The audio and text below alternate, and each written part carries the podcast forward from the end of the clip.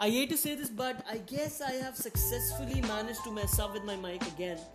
And at this point, I don't even know what's up with it. Something keeps dangling off of it. And this is the second time in the row, by the way. Anyway, guys, welcome back to another episode of Out Loud, and I must say it's been too long. I've been figuring a lot of things out, and I've been trying to balance my work and my personal life and some other things. And surprisingly, for some god-forsaken reason, I am getting good at it. Today I'm going to talk about something that has been suggested to me by a lot of people, and it's interesting when I say that I'm related to it, and so are most of you. And my IG kind of blew up after I uh, uploaded the last episode, and you guys sometimes give me awesome suggestions as to what the next episode of this podcast should be. I'm impressed. But today, let's talk about something. We have all heard the statistics, and let's face it, suddenly as you have may notice, millennials are everywhere. Not that this group of people was born after 1980 and right before 2000 and 2001, but there are 90 million of them in the US alone. What's changed is the status. Coddled and helicoptered, we have got the 24 hour TV cable networks fussed over by the marketers and college recruiters, dissected and discussed by the psychologists, demographers, trend spotters, and the millennial generation has come fully into its own. And although this may sound fun as well as catastrophic this is what it feels like to be young now. Not only are we screwed but sometimes a lot of us can see that contrary to the cliche the vast majority of millennials did not even go to the college. They do not work as barristers or lean on their parents for their help more millennials live with their parents than with their roommates and we spend a lot of money on things we don't even need. We still haven't learned to code. We kill cereal and departmental stores, and we butcher the concept of golf and napkins during lunch and whatnot.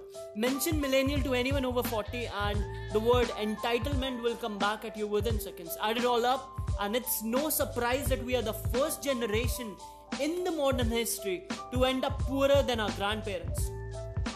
No humor, we are seriously poor as F. For at least a decade, millennials have been stereotyped as lazy, entitled, and somehow stuck on social media.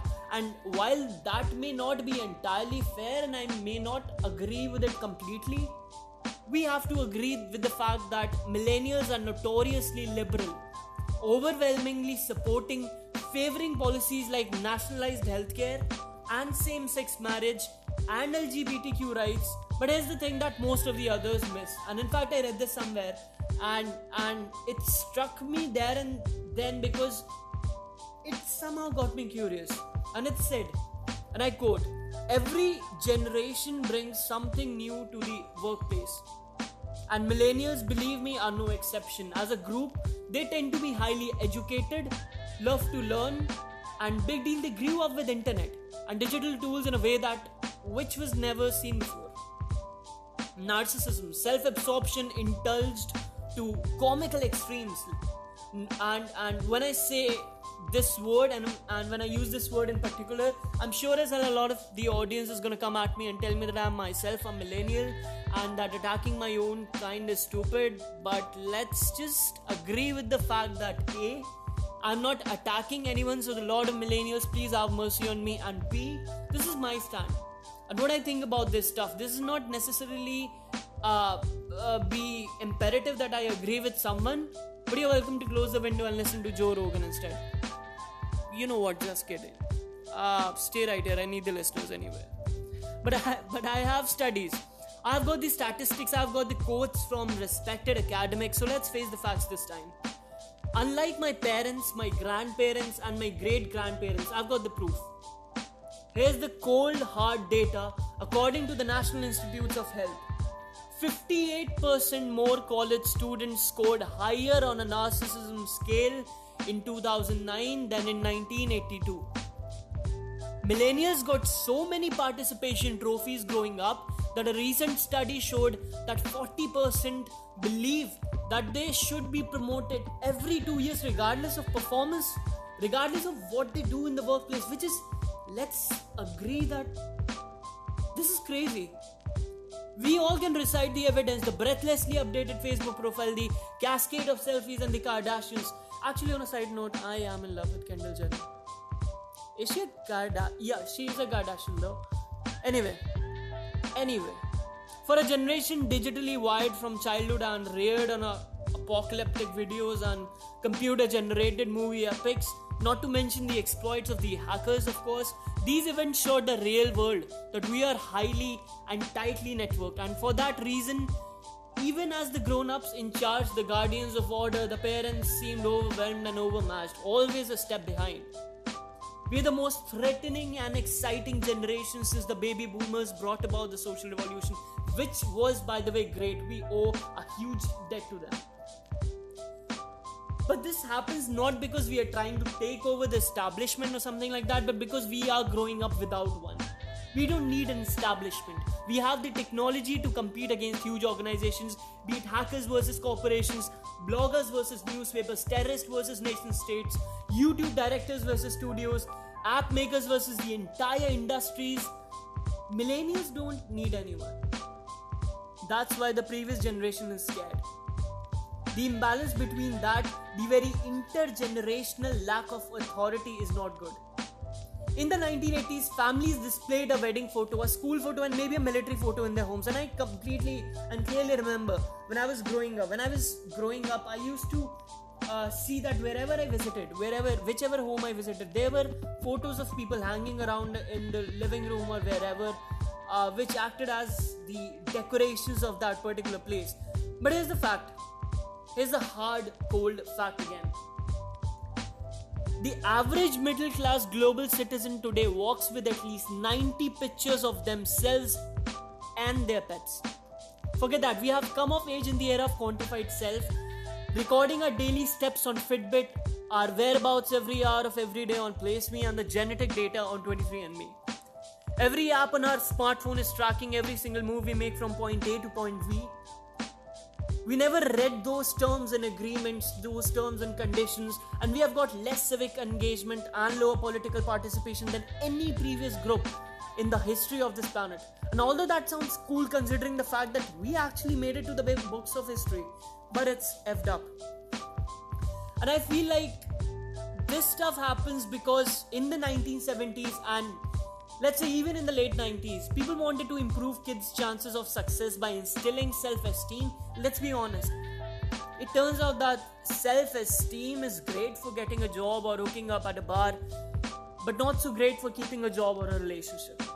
It was an honest mistake which needs to be admitted but cannot be rectified in any manner. The problem is when people try to boost self esteem, they accidentally end up boosting narcissism instead. I did this thing and um, it came from the psychology professor at San Diego Uni- uh, San Diego State University and it said just tell your kids you love them. It's a better message than telling them that they are special or a princess or a rock star or whatever uh, their t-shirt says. Because when they're 14, it's no longer cute or adorable. All that self esteem leads them to be disappointed when the world refuses to affirm how great they know they are. This generation has the highest likelihood of having unmet expectations with respect to their careers and the lowest levels of satisfaction with their careers at the stage that they are at. You have seen them at bars, sitting next to one another and texting. They might look calm, but they're deeply anxious about missing out on something better. Something that can give them a rush of dopamine, a rush of adrenaline. But they're deeply anxious about, you know, doing something that can make them go crazy. 70% of them check their phones every hour, and many experience phantom pocket vibration syndrome, which is not healthy at all. They're doing a behavior to reduce the, their anxiety. Now, the interesting part is that they do understand how to turn themselves into brands with friend and the follower tallies that serve as huge sales figure minded.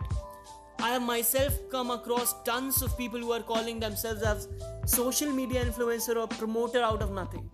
People are inflating themselves like balloons on Facebook. When everyone is telling you about their vacations, parties, and promotions, you would want to keep up and try to do the same. If you do this well enough on Instagram, YouTube, and Twitter, you can become a micro celebrity instead. And we, for some reason, have trained and are training ourselves to be reality TV ready. Previously, if you wanted to be a writer but didn't know anyone who was in publishing, it was just, well, I don't write, but now it's, wait, I know someone who knows someone.